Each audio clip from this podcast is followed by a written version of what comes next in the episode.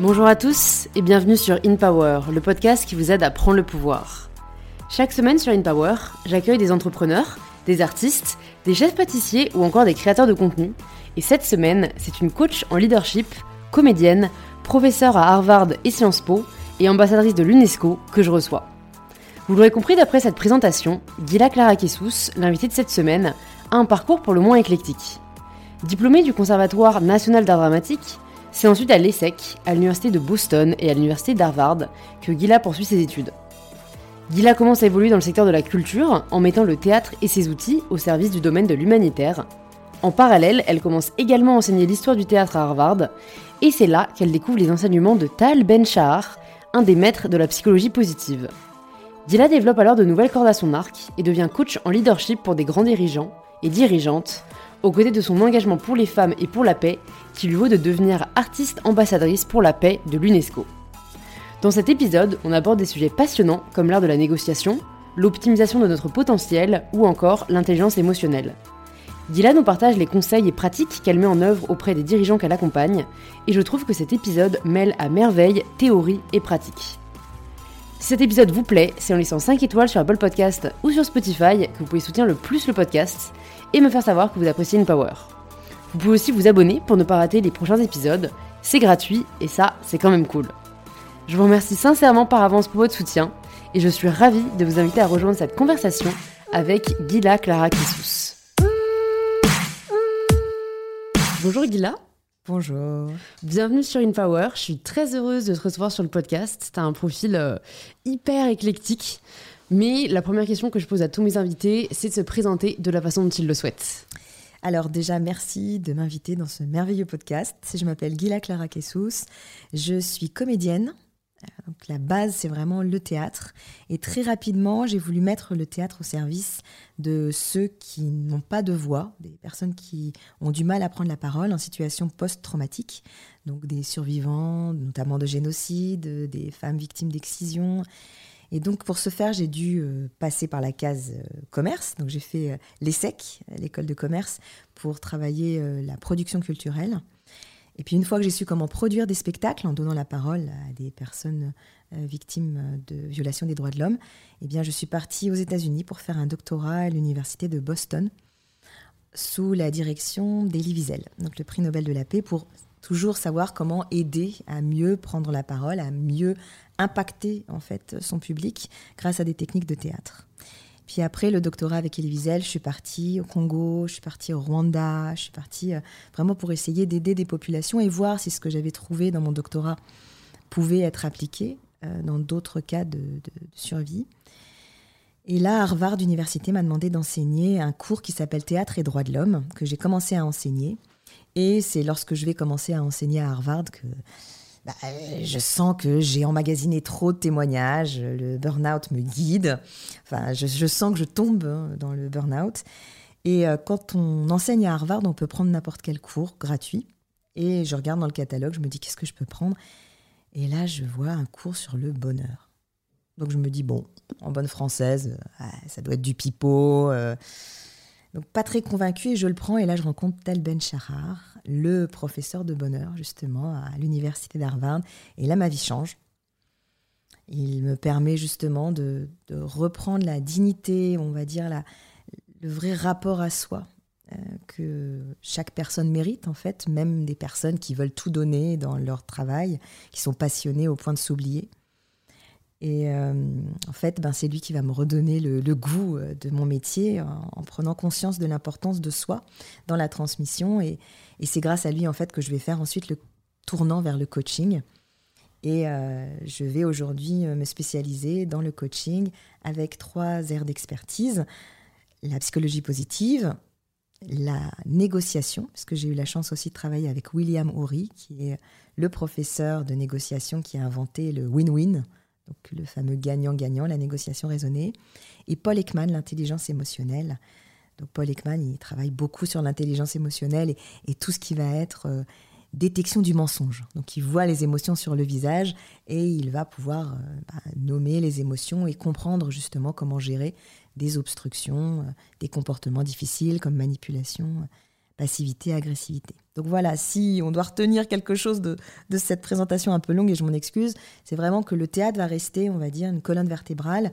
Et aujourd'hui, j'enseigne encore Sciences Po, Harvard. À Sciences Po, euh, je fais partie de l'équipe euh, pédagogique d'un master qu'on vient de lancer qui s'appelle le master d'intelligence situationnelle, basé aussi sur des techniques de, théâtre et d'improvisation. Euh, l'humanitaire, c'est pour ça que j'ai un titre d'ambassadrice de l'UNESCO, puisque je continue toujours à travailler euh, avec des populations euh, en difficulté sur l'art de, prendre la parole. L'artistique, parce que je mets en scène, je joue, et puis je fais aussi pas mal de scénographie au niveau des marques, et puis bien sûr le coaching, puisque aujourd'hui je reste encore très, très active dans le coaching, on va dire secteur privé et secteur public aussi. Ok, super. Non, mais c'est génial. J'aime bien les longues présentations comme ça. J'ai beaucoup de choses à piocher. Bon, il y a beaucoup de questions que je me pose, mais on va dire que j'ai commencé par celle que je me pose le plus. C'est par rapport à, alors, l'homme que tu as cité. J'ai pas envie d'écorcher son nom. Est-ce que tu peux le redire pour être sûr que je le prononce bien? Ben Shahar. Tal Ben Charar. Ouais. Ok, super, je vais essayer de le retenir, Monsieur Charar, sinon je dirais. Euh, mais est-ce que, bah, pour le coup, moi qui suis un peu dans le secteur euh, de développement personnel, mhm. alors je sais pas si je peux dire de la psychologie positive, mais en tout cas qui m'intéresse à ces sujets, c'est la première fois que j'entends son nom. Est-ce que peut-être pour les personnes qui ne le connaissent pas, tu peux euh, le présenter et peut-être nous partager les principaux enseignements et ses principaux apports? Avec grand plaisir. Alors Tal Ben-Shahar n'a pas inventé la psychologie positive. C'est Martin Seligman dans les années 2000, tu sais, qui va venir avec cette expression-là, psychologie positive. Martin Seligman est médecin et lui il va essayer de montrer que on peut essayer de définir la médecine ou en tout cas l'idée d'une pathologie à l'inverse plutôt que de se dire on va toujours étudier par rapport à une personne qui va mal pourquoi elle va mal eh bien, il se dit qu'il doit exister une psychologie positive, c'est-à-dire qui ne te fait pas revivre le traumatisme, mais qui va aller vers l'avant, qui va aller dans le futur et essayer de maximiser tes ressources. Tal Ben Shahar, lui, euh, eh bien, c'est un grand sportif. Il était champion, je crois, champion du monde de squash. Et c'est alors qu'il est en titre pour encore un nouveau euh, titre de champion du monde qu'il va se faire une grande blessure. Et donc, à partir de là, il va devoir euh, on va dire, se, tourner vers euh, les études. Il va entrer à l'université d'Harvard. Il est euh, euh, israélo-américain. Et c'est à Harvard Université où il va commencer à réfléchir sur qu'est-ce que c'est le bonheur et réaliser que, bah, en fait, lorsqu'il était champion du monde, quand il réussissait les compétitions, il y avait quelque chose qui l'animait où il n'était pas forcément heureux. Donc c'est vraiment intéressant parce que il prend bien sûr euh, l'expérience personnelle qu'il a et ensuite il va vraiment faire un gros travail de vulgarisation. S'il y a un livre que je conseille euh, aux personnes qui nous écoutent, c'est vraiment l'apprentissage de l'imperfection puisque l'apprentissage de l'imperfection va vous aider à pouvoir répondre à tout ce qui est syndrome de l'imposteur ou surtout pour les femmes le syndrome euh, de la bonne élève, mm. hein, de notre côté très, très perfectionniste. Et en France, ben, on reste encore avec le mot bonheur comme un mot tabou et on parle plus volontiers euh, de perfectionnisme ou d'imperfection plutôt que de bonheur. Parce que pour toi, les deux sont liés du coup euh, Profondément. Qu'est-ce que serait le bonheur, la, la, la science d'accepter l'imperfection? Je pense que le bonheur, c'est vraiment de pouvoir être sincère et authentique dans euh, la relation à l'autre, sans peur d'agression de l'autre et sans peur d'agresser l'autre. On dit toujours que l'assertivité, c'est ni hérisson, ni paillasson, et je pense qu'en fait, c'est ça, c'est n'être ni dans la volonté d'écraser l'autre, le hérisson avec les piquants, ni paillasson, c'est-à-dire la volonté de s'excuser alors qu'on nous frappe. Mmh. Donc trouver le juste équilibre avec cette idée de bonheur où on peut s'affirmer, dans la sincérité, dans l'intégrité, l'authenticité, et avoir en fait en face quelqu'un qui fait la même chose et être d'accord de ne pas l'être. Et surtout ça, accepter le désaccord et continuer à marcher ensemble, même si on n'est pas d'accord sur certaines choses. Ok. Et du coup, qu'est-ce que, qu'est-ce que tu apprends pendant cette année ou plus Enfin, j'imagine qu'après, il y en a eu plus, mais en tout cas, cette première année où tu étudies le bonheur euh, aux côtés de, de Tal Ben Charar, c'est ça? Bravo yes. Euh, qui, qui, qui, te permet, en fait, de sortir de cet état de, de burn-out ou de presque burn-out dans lequel tu étais? Alors, pour moi, ça a été vraiment un travail de révélation où tout d'un coup, moi qui ne vivais que pour mon travail, quand j'étais sur scène, c'était vraiment là où je donnais la parole aux personnes qui étaient euh, euh, survivantes. Donc je sentais qu'il y avait une mission, euh, je mettais en scène ou alors même j'interprétais certains rôles. Donc je donnais tout. Et puis quand je refermais la porte sur moi, c'était vide à l'intérieur. Euh, il n'y avait, rien d'intéressant. Et puis surtout, au niveau émotionnel, dès que je commençais à avoir des petits problèmes de cœur, euh, boyfriend et autres, je me disais, mais enfin, Gila, comment tu oses commencer à sentir les larmes qui te montent aux yeux? Tu as eu devant toi des personnes qui t'ont raconté des choses horribles, des personnes qui ont perdu toute leur famille. Comment tu oses, toi, commencer à pleurer pour des petits bobos de rien? Donc j'étais complètement bloquée au niveau émotionnel.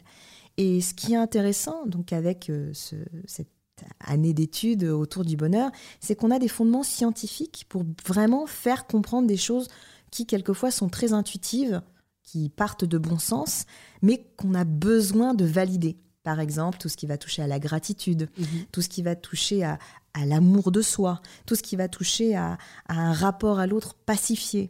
Voilà, des choses qui sont très simples, mais qui, dans notre société, euh, sont assez, je vais dire, euh, décriés et surtout euh, tournés au ridicule. Mmh, Aujourd'hui, celui qui est heureux, c'est l'imbécile heureux, c'est mmh. Monsieur Pignon. D'accord? Mmh. C'est vraiment celui qui est l'idiot, quoi, celui qui se contente de peu. Et puis, c'est très politiquement correct de d'être révolté, d'être indigné. Ça fait toujours bien tendance d'être indigné. Et c'est vrai que bah, j'étais aussi dans, ce côté-là en me disant, bah, si je me dis heureuse, mais finalement, comment mon bonheur peut être complet si je sais que l'autre est en souffrance? Et là, on m'a appris aussi à dissocier. On m'a appris que si je voulais aider l'autre en souffrance, il faut que j'atteigne un certain degré de bonheur. Et donc, il y avait une vraie déculpabilisation et une vraie compréhension au niveau bah, neuroscientifique mhm. de ce qui se passait à l'intérieur de moi lorsque je prenais conscience de moments de bonheur, qui sont pas des moments de nirvana où on plane, mais qui sont des moments intenses pour nous permettre d'être plus présents. Alors ça peut donner euh, des moments de pleine conscience, ça peut donner des moments où tout d'un coup on se dit mais oh, je suis vivant et je vis ça. C'est un moment ce que je suis en train de vivre, c'est un moment comme ça. Je trouve que c'est un, moment puissant et, intense. Et donc bon, je peux vous donner par exemple, si ça t'intéresse, un exercice qu'on faisait en classe pendant l'année où j'ai suivi ce cours de bonheur. Donc c'était fondé très scientifiquement. Hein. Il y a vraiment grosse recherche, niveau médical, niveau neurosciences, niveau psychologie, niveau psychothérapie, histoire, sociologie. Donc la psychologie positive, ça mêle plein plein de matières. Donc voilà un exercice qu'on faisait. Il fallait qu'on le fasse deux fois par semaine, au même endroit, à la même heure pour ne pas brouiller les résultats. Et donc on prenait notre température euh, au niveau justement de, cette idée de bonheur global. Donc la température c'est quoi? C'est l'acronyme SPIRE, S-P-R-E, en anglais SPIRE, qui veut dire spirale.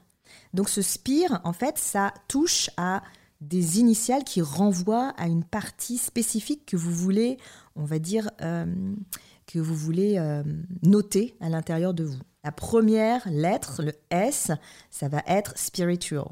Donc comment est-ce qu'on se sent quand on parle de spiritualité à l'intérieur de soi? C'est-à-dire, ça n'a rien à voir avec le religieux, mais beaucoup plus sur euh, ma place dans l'univers. Est-ce que je sens que lorsque je suis en train de te parler, bah, je suis à ma place, je suis légitime, j'essaie de donner quelque chose de positif aux gens? Donc essayez de se noter de 1 à 10. Ok, bon, on prend sa température. Ensuite, le P, c'est physique. Comment on sent physiquement? Et là, ce qui est fou, c'est que quand on prend quelques secondes, et généralement pas plus de trois minutes, quand on prend quelques secondes pour réfléchir à comment on se sent, bah on se rend compte que ah tiens mais j'ai quand même très très froid. Ou alors ah il y a cette douleur là à l'épaule qui revient. Donc en fait il y a le corps qui commence un tout petit peu à parler qu'on oublie complètement hein, qu'on est des purs esprits. Donc cette dimension physique elle est très intéressante. On se note de 1 à 10 et si tout d'un coup on se note 3 deux fois par semaine sur trois semaines ça veut dire que le corps, il faut absolument adresser en fait la douleur que l'on ressent. Et c'est ça qui est bien, c'est exactement ce que l'on ressent si jamais chaque domaine, spirituel, physique, intellectuel, n'est pas hydraté. Donc le I, c'est intellectuel. Est-ce que j'apprends quelque chose en ce moment? Parce que si jamais je suis pas dans un état de curiosité, bah, je me meurs à l'intérieur. Mm. Le R, bah, c'est tout ce qui va être relationnel. Est-ce que je sens que j'ai un un lien avec ma famille, avec mes amis, avec euh, des personnes que je peux croiser. Donc, est-ce que je suis dans un relationnel important? Ça, bien sûr, quand je faisais ce genre de test dans un cadre de confinement, les gens, euh, voilà, ils mouraient presque de solitude. Pas, pas au top. C'était terrible. Et puis, euh, vraiment, la dernière, c'est émotionnel. C'est est-ce que, voilà, de, de, 0 à, à 5, c'est vraiment des, de la nostalgie, de la tristesse, de la dépression, de la colère, de la peur. Donc c'est vraiment tout ce qui va être difficile à gérer comme émotion. Dès que c'est plus, bien sûr, bah, c'est de la fierté, de la joie. Donc ce genre de choses. Et donc on prenait notre température deux fois par semaine. Et comme je le disais, quand il y avait un domaine qui n'était pas positif, plusieurs fois par semaine, il fallait absolument l'adresser. Bah, rien que ça, je trouve, en, termes de connaissance de soi, bah, ça m'a fait un, plaisir fou. C'est un super exercice. C'est un super exercice. Et j'avais vu une vidéo où une fille faisait un truc un peu similaire sur la chaîne YouTube de Best Dressed, euh, où en fait, je crois qu'à la fin de chaque semaine, euh, en fait, elle, elle, notait chaque jour comment elle se sentait et après, elle reliait les points chaque semaine et ça lui permettait en fait de se rendre compte ce qui lui avait apporté de la joie ou non. Euh, et en fait, elle se rendait compte que même si elle était assez introvertie euh, ou en tout cas qu'elle avait tendance à s'isoler, euh, ça remontait toujours quand elle avait vu des gens. Et en fait, c'est vrai que c'est un outil, je pense, assez formidable pour se rendre compte soit de nos schémas assez négatifs. Enfin, si on se rend compte en effet qu'après avoir vu quelqu'un, on se sent toujours moins bien, on peut peut-être se demander si cette personne n'est pas toxique, sinon on ne se serait pas rendu compte. Et c'est vrai qu'on ne prend pas le temps de le faire parce que personne nous l'enseigne. En fait, euh, toi, tu as dû attendre, en effet, euh, je sais pas quel âge t'avais, tu vois, mm. mais pour qu'on commence à t'en parler. Et c'est assez dommage qu'on nous en parle pas avant, quoi. Bah, tout ce qui va être intelligence émotionnelle, on va dire qu'on commence un tout petit peu maintenant de pouvoir en faire euh, dès l'enfance, mais c'est très très rare. Mm. Là, justement, je, peux te parler d'un partenariat que j'ai fait avec la marque Luni. Je sais pas si tu connais les Ça dit rien. Alors, pour les personnes qui sont intéressées, les Luni, c'est des boîtes à histoire ça empêche les enfants d'avoir un accès à l'écran. Et donc, c'est boîte à histoire, c'est trop sympa. Euh, ça te permet en fait de pouvoir avoir l'enfant actif parce qu'il choisit en fait les personnages, il choisit les objets, il choisit les endroits. Donc, ça fait en sorte que l'enfant soit très actif, si tu veux.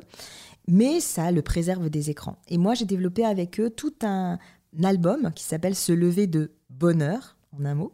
Et euh, en fait, l'enfant choisit son personnage, mais choisit aussi sa météo intérieure et la météo extérieure. Hmm. Et donc ça va apprendre déjà à diagnostiquer la météo intérieure et faire comprendre que quelquefois la météo extérieure, il pleut alors que je voulais faire du vélo, peut avoir un impact sur mes émotions. Comment je me préserve en fait de tout ce qui peut être extérieur et perçu comme négatif.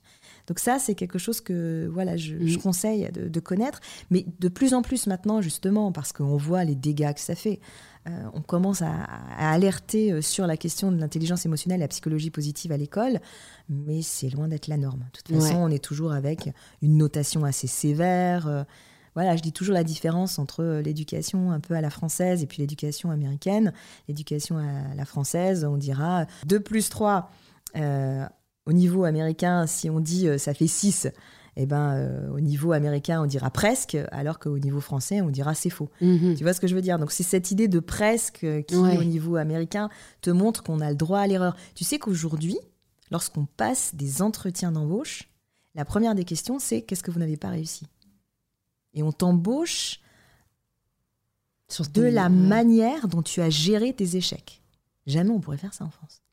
Alors ça génial. C'est vrai que c'est tellement symbolique. Euh, c'est, je la pose souvent, moi. Enfin, je demande en tout cas dans quelle situation la personne a eu une difficulté et comment elle a réagi parce que c'est vrai que c'est après des atouts énormes en entreprise quand on n'est pas euh, paniqué ou, paralysé par le stress et justement je voulais te demander j'ai l'impression que dans ce Spire ou Spire euh, je ne sais pas où se situe bah, tout ce qui est stress anxiété qui j'ai l'impression est aujourd'hui un des principaux obstacles au bonheur euh, de, notre génération, de notre société mm.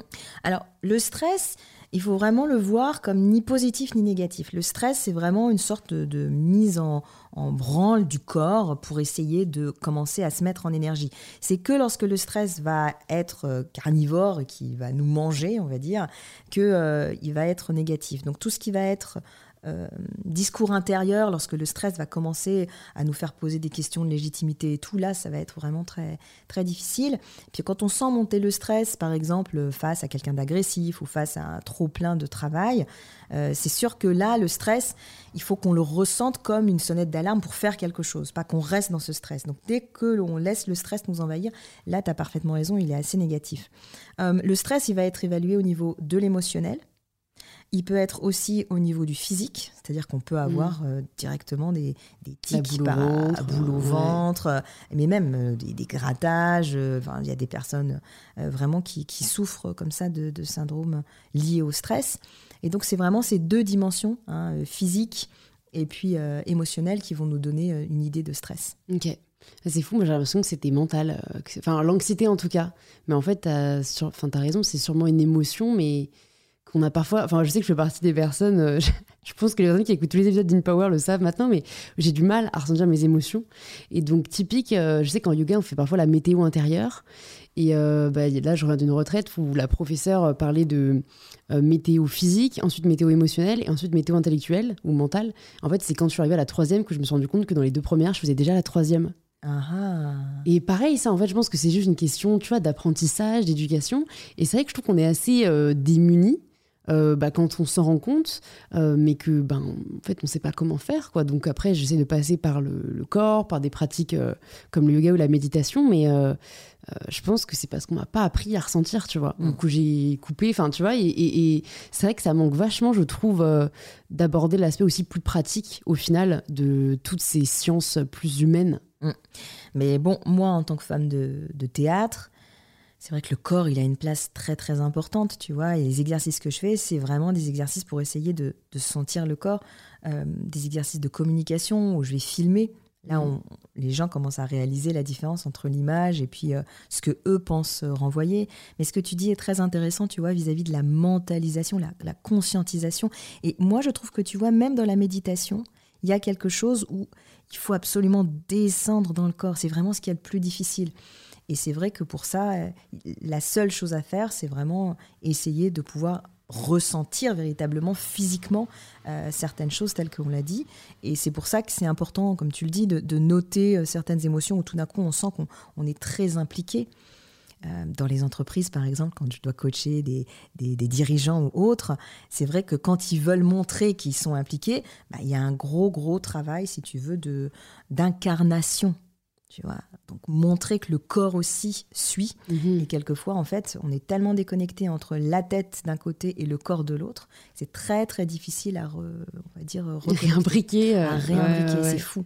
C'est vrai, c'est vrai. Mais ça, je pense que c'est un mal assez euh, sociétal. Enfin, vu que tu as beaucoup voyagé, est-ce que tu as, remarqué que c'est particulièrement euh, le cas dans la société occidentale ou c'est propre euh, à toutes les sociétés, ou en tout cas, tu vois, dans, dans, les, dans les pays où tu as pu aller, tu as remarqué quand même des différences dans cette gestion des émotions alors moi, je, vais te dire, je, trouve qu'il y a une plus grande euh, différence de gestion des relations homme-femme que par nationalité. C'est ça que j'ai trouvé ça assez intéressant, parce que de toute façon, le rapport au corps que la femme peut avoir n'est pas du tout le même que le rapport au corps que l'homme peut avoir.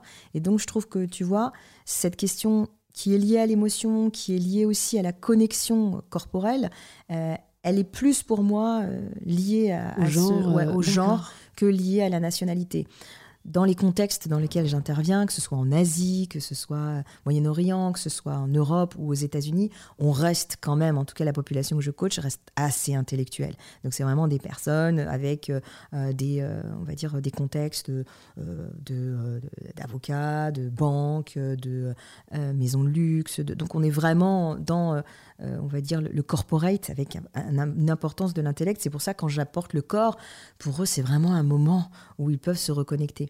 Mais je vois toujours en fait des, des façons de se positionner très différentes entre les hommes et les femmes, euh, puisque là, en termes émotionnels, euh, en termes d'intelligence émotionnelle, bah, l'émotion interdite pour les hommes, c'est la tristesse, et l'émotion interdite pour les femmes, c'est la colère. Une femme qui est en colère, c'est une femme qui est hystérique. Et le mot hystérique vient de utérus. Donc une femme qui est en colère, il faut juste la laisser tranquille parce qu'elle a un problème euh, corporel. Quoi. Hmm. Donc ça, c'est très intéressant. Et puis on peut voir au niveau euh, de la tristesse pour les hommes, un homme qui pleure, ben, c'est une femmelette. Quoi. Donc c'est très intéressant. On dit long sur quand même la vision de la ah, femme. Hein. Terrible. La pire chose qu'on peut lui dire, c'est que c'est une femmelette. Euh. Et donc moi, c'est vrai que tu vois, c'est des, choses que j'ai beaucoup approfondies. on fait beaucoup de choses aussi avec le Woman Empowerment. Je monte régulièrement euh, donc, euh, des euh, forums autour des droits des femmes. L'année dernière, justement, on a fait avec l'UNESCO la Journée internationale des droits des femmes le 8 mars. Cette année, on va le refaire aussi le 7 mars avec des personnalités comme Boris Cyrulnik, Evan Sler, Leila Slimani, etc. Donc, c'est quelque chose qui se fait en distanciel. Et euh, j'invite ben, tout le monde hein, à pouvoir se connecter le 7 mars euh, sur mm. euh, le serveur de l'UNESCO. Et le 8 mars, justement, ben, je sortirai un livre qui s'appelle Ensemble pour les droits des femmes chez Gallimard. Donc on fera la signature au divan. Et j'ai eu la chance de pouvoir travailler avec la autre fonctionnaire à l'égalité qui s'appelle Isabelle Rome.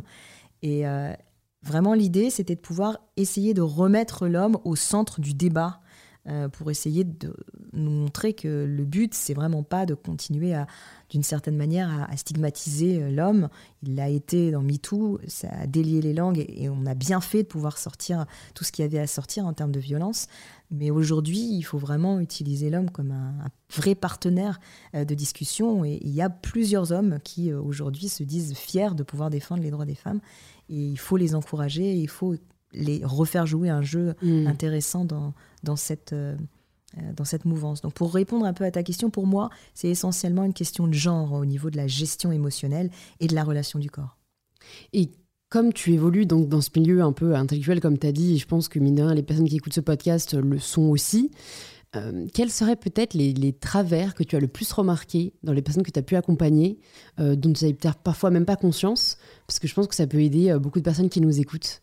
Alors, j'ai eu par exemple des dirigeants qui sont venus à moi en me disant Est-ce que vous pourriez apprendre à mon visage à être plus sympathique? Par exemple, fou et euh, de m'expliquer le contexte. Voilà, à chaque fois que je suis sur le point de signer un contrat, mais un gros contrat, qui est même quelquefois plus intéressant pour la personne qui va signer que pour euh, mon entreprise, quand je suis sur le point de serrer la main, la personne regarde ma tête, il y a quelque chose dans mon visage qui fait que, et signe pas. Et donc là, on a travaillé énormément en fait le raccrochage entre le visage et toutes les angoisses que la personne pouvait avoir, et en fait ce qui devait se dégager du corps à la joie de signer un contrat. Parce qu'en fait, la personne anticipait déjà tellement, elle était tellement peu dans le moment pressant, qu'elle anticipait déjà les difficultés, les angoisses d'être à la hauteur, etc., qu'on sentait en fait au niveau du visage une, une vraie difficulté.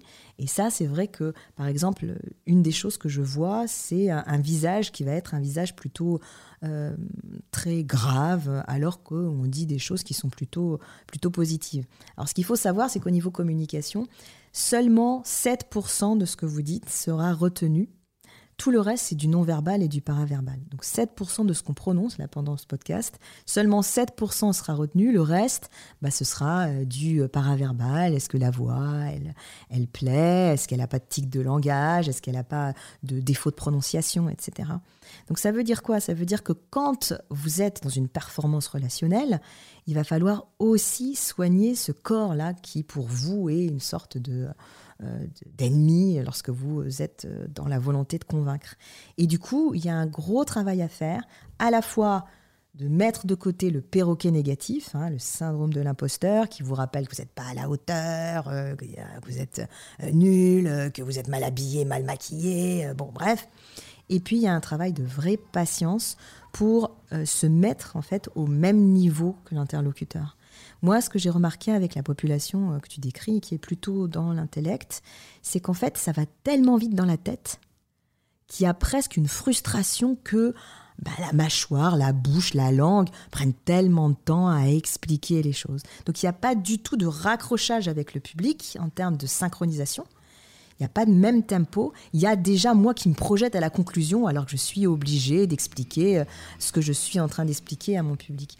Donc ça, je pense qu'il y a un gros travail déjà de légitimisation hein, de la personne qui parle et ensuite d'acceptation d'être au même tempo.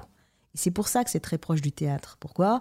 Ben euh, voilà, une comédienne qui joue Roméo et Juliette, au théâtre, elle va le jouer 150 fois, même si elle déteste son partenaire qui a mangé de l'ail rien que pour l'embêter avant la scène d'amour, quoi. Donc il y a un vrai travail de répétition et de se mettre au même niveau que le public pour faire croire en fait qu'on est en train d'inventer chaque mot.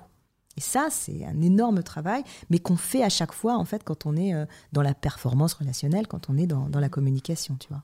Donc alors si si je, entre guillemets je, vulgarise ce que tu viens de dire, c'est apprendre aussi tout simplement à parler moins vite, quoi. Exactement. Je, ne m'en étais pas du tout rendu compte. parler moins vite. non, en fait, ce qui est bien dans le débit que tu peux avoir et dans le débit qu'on peut avoir au niveau podcast, c'est que c'est très conversationnel. Maintenant, c'est vrai que si jamais on va très très vite, bah, on perd des gens. On euh, perd des gens. Maintenant, il faut pas être didactique au point d'être maîtresse d'école. Mais ce que je veux dire, c'est qu'il y a tout à la fois une idée de parler moins vite et surtout une idée de laisser respirer les personnes.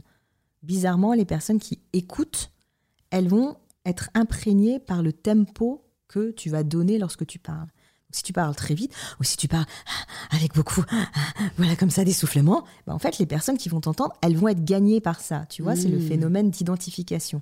C'est la même chose quand tu vois un film. Tu vois, pourquoi est-ce qu'on aime tellement les films qui sont des films d'action, etc. En fait, on vit l'action lorsqu'on voit l'image. Il y a un vrai phénomène d'identification. Et donc, euh, bah, c'est la même chose pour les personnes qui écoutent.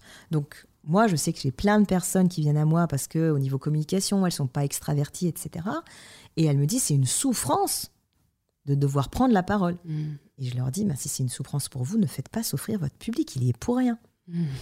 Et donc du coup, le public, quand il commence, il comprend pas pourquoi la personne, en gros, elle fait la gueule euh, quand il la voit. Il pense qu'il est responsable, alors qu'en fait, euh, la personne, elle est déjà en, en réserve vis-à-vis du fait de prendre la parole. Si on reste un peu sur ce sujet euh, passionnant de bon, l'éloquence, mais aussi, euh, j'allais y venir, de la négociation, je pense que pareil, on n'a vraiment presque aucune base. Euh, il faut vraiment chercher par, par nous-mêmes. Est-ce que tu aurais des conseils euh, à nous partager pour les personnes qui cherchent euh, s'améliorer, entre guillemets, en négociation ou quelques principes de base à retenir? Tu parlais de la méthode win-win. Euh, donc j'imagine que voilà, faut toujours montrer à l'autre en quoi il est aussi gagnant. Mais c'est vrai qu'à part ça et euh, un tip que j'ai retenu, un conseil que j'ai retenu du livre euh, How to Win Friends and Influence People de Dane Carnegie, c'est ça, Mhm. qui est, qui est vraiment génial. C'est génial. Vraiment, j'ai retenu alors plusieurs choses. C'est déjà beaucoup appeler les gens par leur prénom parce que la- le prénom est la plus belle chose entre guillemets qu'ils ont. Euh, leur faire dire oui avant de demander ou de d'arriver à la négociation. Et, euh, et je crois que c'est les principaux qui me viennent là. Mais donc, je pense que tu en as beaucoup d'autres à nous partager. Alors, avec plaisir pour partager ça, une première des choses. Connaissez William Ury, U-R-Y, qui est vraiment le pape de la négociation. C'est lui qui a créé le fameux Getting to Yes, qui est le livre de référence pour comment réussir sa négociation. Une fois que vous avez connu William Ury, lisez ce livre, The Positive No, en français Savoir dire non, comment refuser sans offenser. Ça va vous ouvrir des champs d'exploration absolument fabuleux et surtout, ça va vous faire prendre conscience de comment contourner les comportements d'obstruction, passivité, agressivité, manipulation. Ça devrait être un petit manuel de survie parce que moi, lorsqu'on me demande de coacher en entreprise avec tous les jeux de rôle que je peux faire, etc., c'est essentiellement vers ça qu'on me demande d'aller. Comment je gère un boss qui est passif-agressif Comment je gère des collaborateurs qui sont passifs et qui veulent pas travailler Donc il y a en fait toute cette question-là de négociation, qu'on va dire une négociation quotidienne. Maintenant, euh, si j'avais à vous donner un conseil, ce serait le suivant. William O'Reilly rappelle, on ne peut pas rentrer en négociation sans avoir ce qu'on appelle une BATNA. La BATNA, Best Alternative to Negotiated Agreement, c'est en français la MESOR, meilleure solution de rechange. On ne rentre jamais en négociation sans qu'on ait mis soi-même une limite à la négociation, un seuil en dessous duquel il ne faut pas descendre, vous ne voulez pas descendre, et ensuite plan B, c'est-à-dire qu'est-ce que je fais si jamais j'atteins ce seuil? Pourquoi? Parce que si jamais vous n'avez pas ça, vous allez rentrer dans la négociation et ça va être une question de survie. Mhm. C'est-à-dire, ah, euh, finalement, le deal se fait pas, qu'est-ce que je fais? Bah, Je retourne et je vais, pleurer chez moi. Donc, c'est ce qu'on ne veut pas. Je vous donne un exemple. Vous mettez, allez, vous mettez euh, en vente votre ancienne voiture sur un site internet, euh, voilà, et vous allez vous dire, voilà, moi, je veux la vendre 6 000 euros. Quelle est ma mésor Quelle est la limite en dessous de laquelle je ne veux pas la vendre? Bah, Cette limite, on va dire, ça va être 4005. Si j'ai quelqu'un qui me propose 4002, ce que je vais faire, c'est je vais faire mon plan B, c'est-à-dire je vais le donner à ma cousine, et elle, comme elle travaille euh, dans un centre de beauté, elle me donnera accès à plusieurs... euh, Mais vraiment, c'est toujours comme ça, peu importe la négociation, même salariale. Essayez de se dire quelle est ma mésor, quelle est ma batna. Et ça, c'est vraiment le meilleur conseil que je peux vous donner. Toujours avoir seuil de négociation, plan B. Toujours ça en tête. Ok. Bah écoute, c'est, je pense que ça va aider pas mal euh, des auditeurs et des auditrices, donc merci pour le conseil. Avec plaisir. Je vais revenir maintenant un peu sur les débuts, mais bon, écoute, il n'y a, pas de chronologie particulière sur le podcast. Mais pour parler un peu de ton intérêt, ta passion pour le théâtre, euh, comment est-ce qu'elle est née? Qu'est-ce qui a fait que tu as choisi de t'y consacrer? Et, et surtout, pourquoi l'as-tu associé euh, à des études aussi prestigieuses tu vois, que tu as faites C'est vrai que c'est des combinaisons assez rares, on va dire, dans le milieu artistique. Je trouve ça génial de montrer qu'il n'y a pas de règles. Mais voilà, je suis curieuse de savoir ce qui t'a amené euh, là. Ben, depuis toute petite, hein, on va dire, j'étais très très intéressée par le théâtre, j'étais passionnée par euh, plusieurs films, et puis j'aimais beaucoup Louis de Funès, donc euh, quand j'étais euh, très petite, j'imitais beaucoup Louis de Funès. Et puis ce que j'ai trouvé intéressant dans le théâtre, c'est un petit peu comme des ados hein, qui se cherchent, c'est qu'en fait on a enfin j'allais dire, la, fin de l'histoire. Quand on incarne un personnage, on sait exactement comment ça va se passer, on n'a plus l'angoisse de ne pas savoir.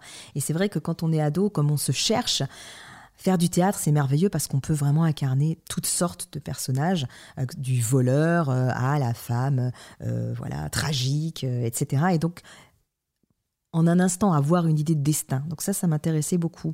Quand j'ai fait le conservatoire, au sortir du conservatoire, j'ai aussi réalisé, plus que cette idée euh, de pouvoir tout de suite donner des techniques théâtrales euh, à des personnes qui en avaient besoin, qu'il y avait une sorte de, sous-emploi, je trouvais, du, travail que j'avais fait. Euh, c'est la dure réalité des intermittents du spectacle. Hein. C'est comment est-ce que je peux avoir un cachet? Est-ce que je vais me présenter un casting? Et en fait, le casting, c'est quelque chose de très passif pour un acteur. C'est-à-dire qu'il faut accepter non seulement d'être jugé, jaugé par d'autres, mais essentiellement pour des questions aussi de représentation physique. C'est-à-dire qu'il faut vraiment coller physiquement à un personnage que peuvent avoir les réalisateurs ou les metteurs en scène. Et c'est assez rare, en fait, euh, d'aller à un casting et d'être simplement jugé sur son jeu parce que en fait euh, pour des raisons très matérielles quand on fait un film ou quand on fait une pièce de théâtre on a déjà une idée pour les personnes qui mettent en scène ou qui dirigent euh, de du personnage tel qu'il est physiquement. Donc passer des castings c'est très ingrat. En tout cas c'est toujours très passif pour un acteur sans compter ensuite les autres possibilités, j'allais dire, de, gagner euh, des, des cachets. Ça peut aller de faire des goûters euh, en fées ou je ne sais quoi. Enfin, c'est vrai que c'est assez compliqué et euh, la, profession a beaucoup souffert dans le cadre de la Covid. D'ailleurs, euh, je veux citer un travail que je fais avec mon amie Claire-Sophie Beau, qui a monté un programme justement avec Pôle Emploi pour aider à montrer aux comédiens tout ce qu'ils sont capables de faire en plus du théâtre. Parce qu'en fait, quand on est comédien, quand on a fait le conservatoire, mais pas que, quand on est comédien et qu'on veut se destiner à ça, on a une idée aussi qui est très proche de celle de l'art absolu. On veut pas commencer à générer d'argent. Et moi, je sais que lorsque je me suis inscrite à l'ESSEC après le conservatoire, j'avais beaucoup de personnes autour de moi qui me disaient Mais qu'est-ce que tu vas te commettre avec des gens dans le commerce? Tu mm. vas aller te, voilà, mettre les mains dans le cambouis alors que toi, tu es destiné à... Et c'est vraiment, en fait, ce, cette espèce de décalage des mondes où à chaque fois, il a fallu compartimenter. Quand on fait du théâtre, on doit se destiner à une on va dire une, destinée justement théâtrale. Quand on fait euh, commerce, on doit absolument être euh, dans un département euh, de corporate.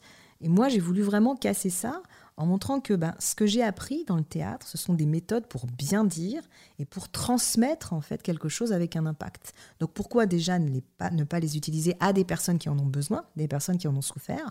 Et pour ça, bien sûr, pourquoi ne pas se renseigner sur comment produire ce genre de spectacle? Donc si tu veux, c'est un cheminement pour moi qui a été euh, un tâtonnement, une volonté aussi d'avoir euh, le culot, de pouvoir décloisonner différentes choses et euh, avancer tout simplement. Mm. Je sais que voilà, je suis passée par la case aussi Hippocagne et Cagne, et c'est vrai que lorsque je suis arrivée euh, à l'école de commerce, aujourd'hui ça va un peu mieux en termes de transdisciplinarité, mais euh, à l'époque vraiment on m'a dit vous, vous, êtes une traîtresse en fait. Vous, vous, sortez de la littérature, donc vous êtes une traîtresse, vous, ne vous destinez pas à l'école normale supérieure. Et moi, j'ai fait la passerelle, je me suis retrouvée admise sur titre à l'ESSEC et j'en étais très, très contente. Et je suis très heureuse, je suis très reconnaissante aussi à ce que j'ai appris euh, en école de commerce, parce que même si j'ai pas eu l'intelligence émotionnelle qui m'a été appris, on m'a donné un vrai socle pour pouvoir me, voilà, m'en sortir euh, dans, la vie. Donc aujourd'hui, cette formation-là avec Pôle Emploi, elle aide les, euh, les comédiens et comédiennes à, réaliser leur utilité publique, leur utilité sociétale. Mhm. Pas obligé, il faut pas oublier que cette population, elle a, elle a été quand même déclarée non utile, hein, non mhm. utilité euh, euh, première.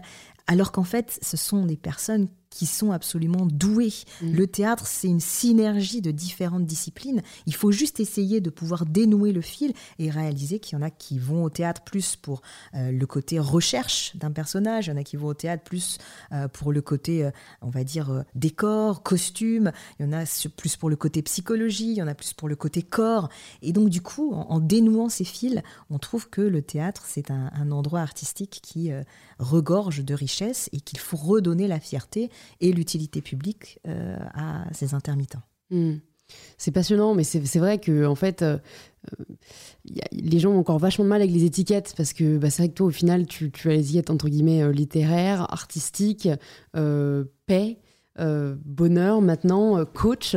Donc je trouve ça super de recevoir sur le podcast des personnes qui décloisonnent un peu les secteurs parce que en fait, enfin du coup, tu es une rôle modèle, tu vois. C'est c'est en grâce à des parcours comme les tiens que des personnes peuvent se dire mais en fait c'est possible, en fait il y a pas de règles et, euh, tu le prouves merveilleusement bien et pour en parler justement plus de l'aspect paix, donc tu es maintenant ambassadrice de l'UNESCO, est-ce que tu peux nous dire comment ça s'est fait et comment se sont passées ces premières années à mettre du coup le théâtre à disposition des personnes euh, qui ont vécu quand même des, tu nous racontais des épreuves terribles. Euh, c'est vrai que je pense que pas mal de gens se demandent du coup comment tu l'as utilisé et comment après tu l'as mis à disposition l'UNESCO. Alors, en fait, euh, j'ai été euh, repérée euh, lors d'un spectacle que j'ai fait avec mes étudiants à l'université d'Harvard. Je l'ai fait aux Nations Unies et j'avais mis 70 personnes sur scène de 7 à 77 ans. Et là, il y avait deux personnes dans la salle. Il y avait une personne justement de l'UNESCO et il y avait Jean-Paul Gaultier.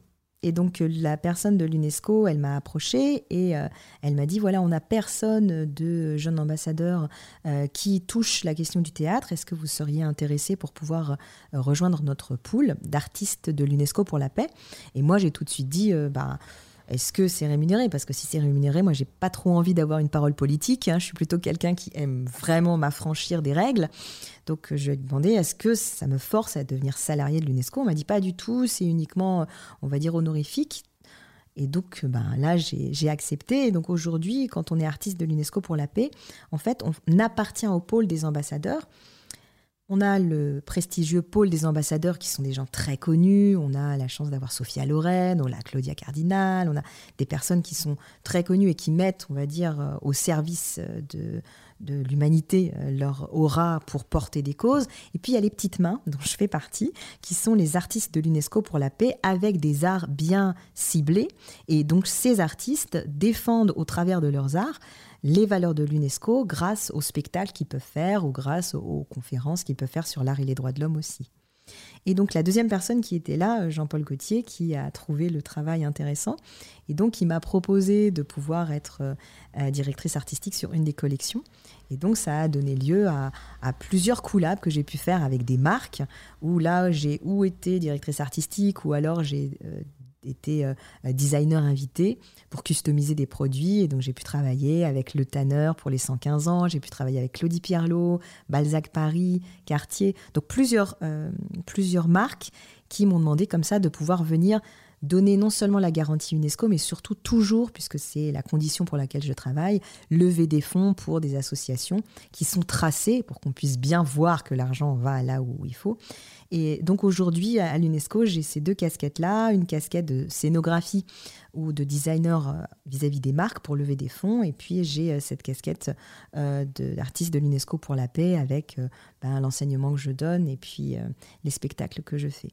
Super. Est-ce que pour les personnes qui nous écoutent et qui aimeraient euh, peut-être s'engager euh, auprès de l'UNESCO, ils peuvent le faire? Et si oui, comment? Alors, ils peuvent tout à fait euh, s'engager dans les associations qui vont être soutenues par l'UNESCO. Je vous conseille d'aller sur le site internet, vous trouverez plusieurs associations, plusieurs mouvements qui sont faits et le grand public est tout à fait bienvenu pour pouvoir s'impliquer pour devenir ambassadeur ou artiste, il faut être recommandé.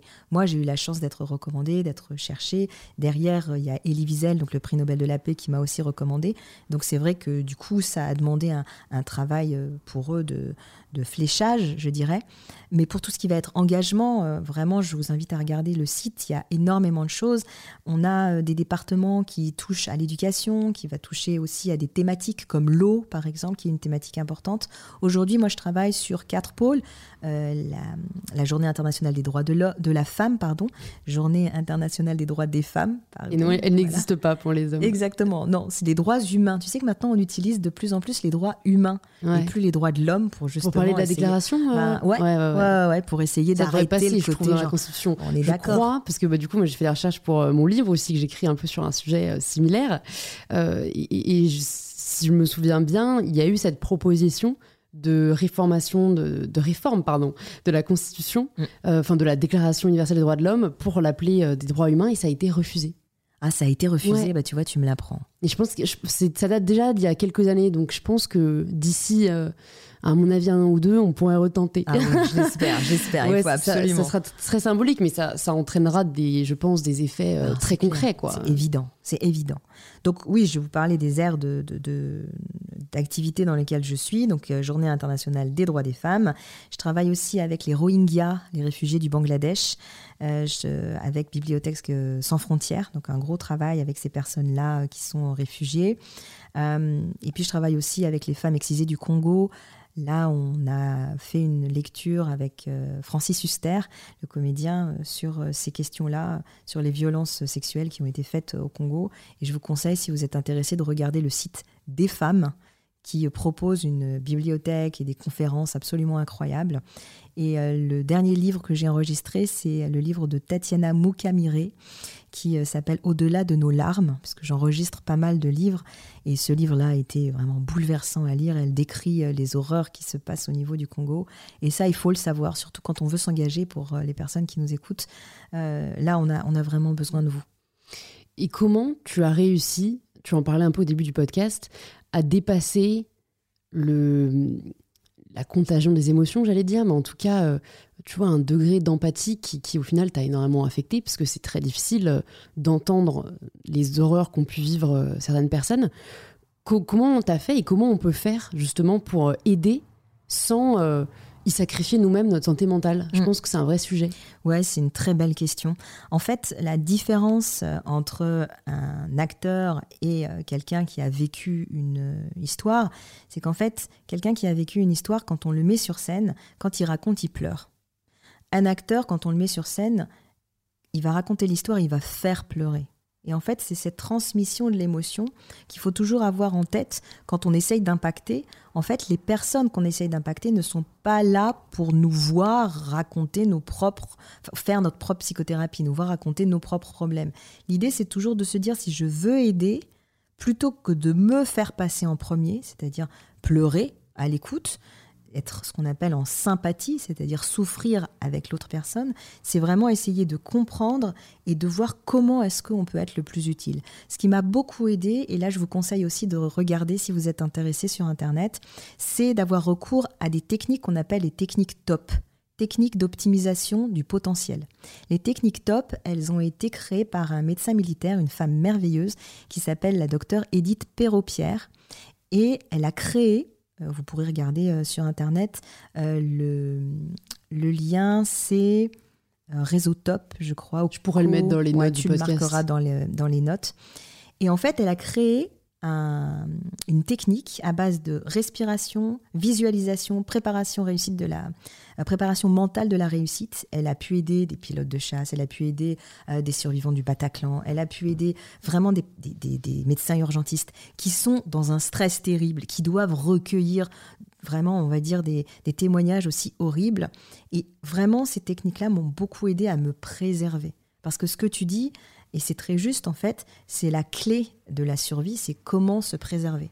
Et pour ce faire, pour les gens qui sont passionnés dans la volonté d'aide à l'autre et qui sont, on va dire, hypersensibles, quand ils comprennent qu'ils aident mieux quand ils se sont préservés, c'est ce qui s'est passé avec Tel Ben Shahar, bah, tout d'un coup c'est la clé. Non seulement ils acceptent de pouvoir aller bien, mais en allant bien, ils permettent à l'autre d'aller mieux. Et ça, mmh. c'est magique.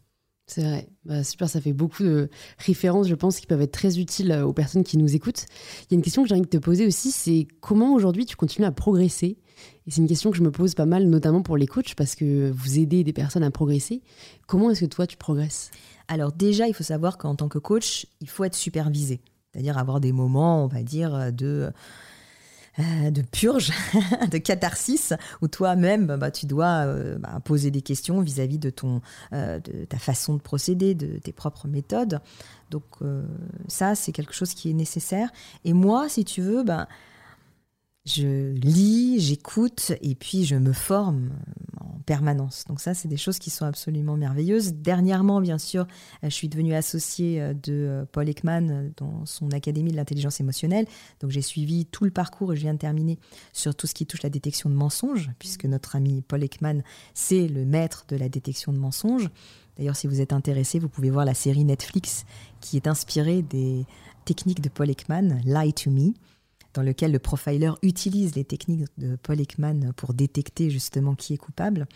Donc si tu veux, pour moi, ce qui me sauve, c'est, on va dire, la lecture, euh, les podcasts, bien sûr, mais également tout ce qui va être formation à d'autres techniques. En fait, ensuite, on va dire que ça fait un magma qui me permet de pouvoir me préserver, me pouvoir continuer aussi d'être très à jour vis-à-vis de comment aider et comment aider de façon moderne, actuelle et le mieux possible. Et puis, peut-être que là, ça s'entend pas, mais il y a tellement des fois où ça fait du bien de se taire. c'est vrai que c'est pas trop le sujet du coup pas trop le mais euh, sujet, mais je dois avouer que j'apprends tellement quand je suis en coaching de la personne en face parce que ce que je dis, bah, je le dis toujours avec bonheur bien sûr, mais ce qui est passionnant, c'est vraiment quand l'autre commence à, se dévoiler, à parler, ou tout d'un coup il ouvre cette voilà cet euh, environnement, cette boîte au mmh. trésor, et tout d'un coup tu te dis oh, mais qu'est-ce que j'ai à lui apprendre? Moi je suis pas un expert euh, euh, comme lui, même au niveau je sais pas, j'interviens à l'ENA aussi, même à la Cour des comptes ou Caisse des dépôts. Je me dis mais qu'est-ce que j'ai à leur apprendre? C'est des personnes qui en savent. Et pourtant en fait c'est là où tu te dis au niveau comportemental ils ont des, préoccupations qui touchent à ça. Mm. Et c'est ça qui est merveilleux. Donc vraiment, euh, moi, la façon dont je me préserve et la façon dont je m'étiole pas, c'est vraiment en étant le plus à l'écoute possible et surtout en étant dans, dans, la volonté de toujours me tenir à jour de, mm. de formation. Qu'est-ce qui a fait que tu as voulu rentrer en France? Parce que j'imagine que ça devait être quand même aussi un environnement euh, très euh, enrichissant, quoi, d'enseigner à Harvard, de pouvoir suivre des cours, euh, de faire tes activités en parallèle. Qu'est-ce qui a fait que tu as souhaité revenir? Alors, Sciences Po m'a proposé d'enseigner un cours théâtre et droits de l'homme. Donc, je faisais six mois à Harvard, six mois Sciences Po. Et puis, là, récemment, avec la Covid, je voulais aussi être assez proche de ma famille. Bon, je reste quand même une grande, grande fan, n'est-ce pas, de, de la France. Je reste française, profondément française. Et c'est vrai que pour moi, il y a un humour, il y a une subtilité. Je dirais presque qu'il y a aussi un côté sarcastique que je trouve très, très intéressant en France, qu'il n'y a pas aux États-Unis. Je trouve qu'aux États-Unis, la méchanceté, elle est plus directe, hein, elle est plus détectable. En France, on a quand même un art de la séduction comme un art euh, presque de la haine qui est beaucoup plus subtil. Et c'est vrai que du coup, ben, aider sur ça, parce que le sarcasme, c'est aussi de l'agressivité. Et l'agressivité, il faut savoir la gérer dans, dans, les entreprises, etc. Et euh, donc pour moi, c'était un, vrai bonheur de revenir. Ok. Bon, c'est pour notre plus grand bonheur aussi. Merci. Alors j'ai une question qui va peut-être être difficile pour toi, donc surtout ne te limite pas dans le nombre de recommandations. Mais si tu avais un livre à nous recommander, qu'est-ce que ce serait? Mhm. Un livre à recommander. Alors, bah, j'ai donné L'apprentissage de l'imperfection hein, de Tal Ben Shahar. J'ai donné euh, euh, Savoir dire non, euh, comment refuser sans offenser de William Oury. je pense que si j'avais un, vrai livre à, recommander, ce serait, on, va dire, un, roman que je trouve assez fascinant. La carte postale qui est sortie il y a pas longtemps qui m'a permis pour moi de faire un gros travail sur justement les faux semblants, comment réussir à, dépasser les stéréotypes. Donc c'est un livre que j'ai beaucoup aimé en termes de roman qui m'a fait voyager. Et puis en termes de développement personnel, Allez, je vais quand même citer un, livre parce que je le trouve formidable en termes de vulgarisation des principes de la psychologie positive. Euh, ça s'appelle euh, euh, Un tour chez mon coiffeur. Voilà, de Tal Ben Shahar, que je trouve très bien écrit. Et il nous montre comment est-ce que lui, quand il a des problèmes psy, il va chez son coiffeur. Et c'est son coiffeur qui lui donne des recommandations de psychologie positive. Donc je trouve que c'est très bien vu Et justement, le, livre euh, bah, a été écrit euh, par Tel Ben Shahar au moment où il voulait vraiment vulgariser la, euh, la psychologie positive. Donc oui, Un tour chez mon coiffeur, c'est un, livre que je vous recommande vivement. J'aime bien le, nom très décalé, c'est vrai qu'on ne s'attend pas à ce genre de titre, mais, mais c'est génial, je mettrai aussi ça dans les notes du podcast. Si tu pouvais entendre quelqu'un au micro d'InPower, qui est-ce que ce serait? Oh, la personne que j'aimerais beaucoup entendre, dans In Power, ce serait Christine Lagarde. Je trouve qu'elle a ah des choses vraiment formidables à dire. Euh, je l'ai vue récemment euh, dans le cadre du Women's euh, Forum. Et c'est vrai que c'est quelqu'un qui a énormément de choses à dire. Je pense Christine Lagarde et puis Diane von Furstenberg, qui elle aussi, en termes de création et de créativité, a, des choses à apporter, je trouve, à l'humanité. C'est des voix comme ça qu'on a absolument besoin d'entendre. Et euh, ce serait merveilleux si tu pouvais les recevoir. Deux très belles recommandations. Écoute, je vais te poser euh, la dernière question du podcast, la question signature. Ça signifie quoi pour toi prendre le pouvoir de sa vie? Prendre le pouvoir de sa vie, pour moi, c'est réussir à reconnecter la tête et le corps, réussir à, à pouvoir reconnecter ses deux mains en étant en paix avec soi-même, c'est pas embêtant, c'est pas ennuyeux, au contraire, c'est un chemin que vous pourrez faire avec votre meilleur ami qui est vous, mais vraiment réconciliez-vous avec vous-même parce que ce pouvoir, il va être ensuite infini par rapport à tous les choix que vous pourrez faire sans faire plaisir aux autres, mais en continuant à vous faire plaisir avec vous-même. Super. Bah, écoute, merci beaucoup Gila pour tous ces conseils. C'était un podcast hyper enrichissant. Pour les personnes qui nous écoutent, qui veulent en savoir plus sur toi et sur ton travail, où est-ce que tu veux qu'on les redirige? Alors, bah, vous pouvez aller sur le site de l'UNESCO. Vous pourrez regarder euh, sur la Journée internationale des droits des femmes. Je serai euh, présente. Et puis, vous pouvez aussi, euh, bah, je vous donne rendez-vous, être présente à mes côtés le 8 mars en soirée à la librairie Le Divan de Gallimard. Et là, vous pourrez assister à la conférence de presse qu'on fera et puis euh, pourquoi pas vous intéresser au livre aussi ensemble pour les droits des femmes. Super, bah, merci encore Gila, à très vite. Merci à toi. Si vous entendez ce message, c'est que vous avez écouté l'épisode jusqu'au bout et pour cela je vous dis un grand merci. C'est peut-être que l'épisode vous a plu, inspiré ou touché et si c'est le cas, ça nous fait toujours très plaisir de voir vos stories en train d'écouter le podcast. Vous pouvez nous taguer UNESCO et mybetterself pour que l'on puisse le voir et interagir avec vous. Si vous souhaitez écouter d'autres épisodes inspirants, plus de 180 épisodes sont déjà disponibles sur InPower. Vous pouvez vous abonner directement au podcast sur l'application que vous êtes en train d'utiliser. Et je vous dis donc à très vite pour un tout nouvel épisode d'InPower.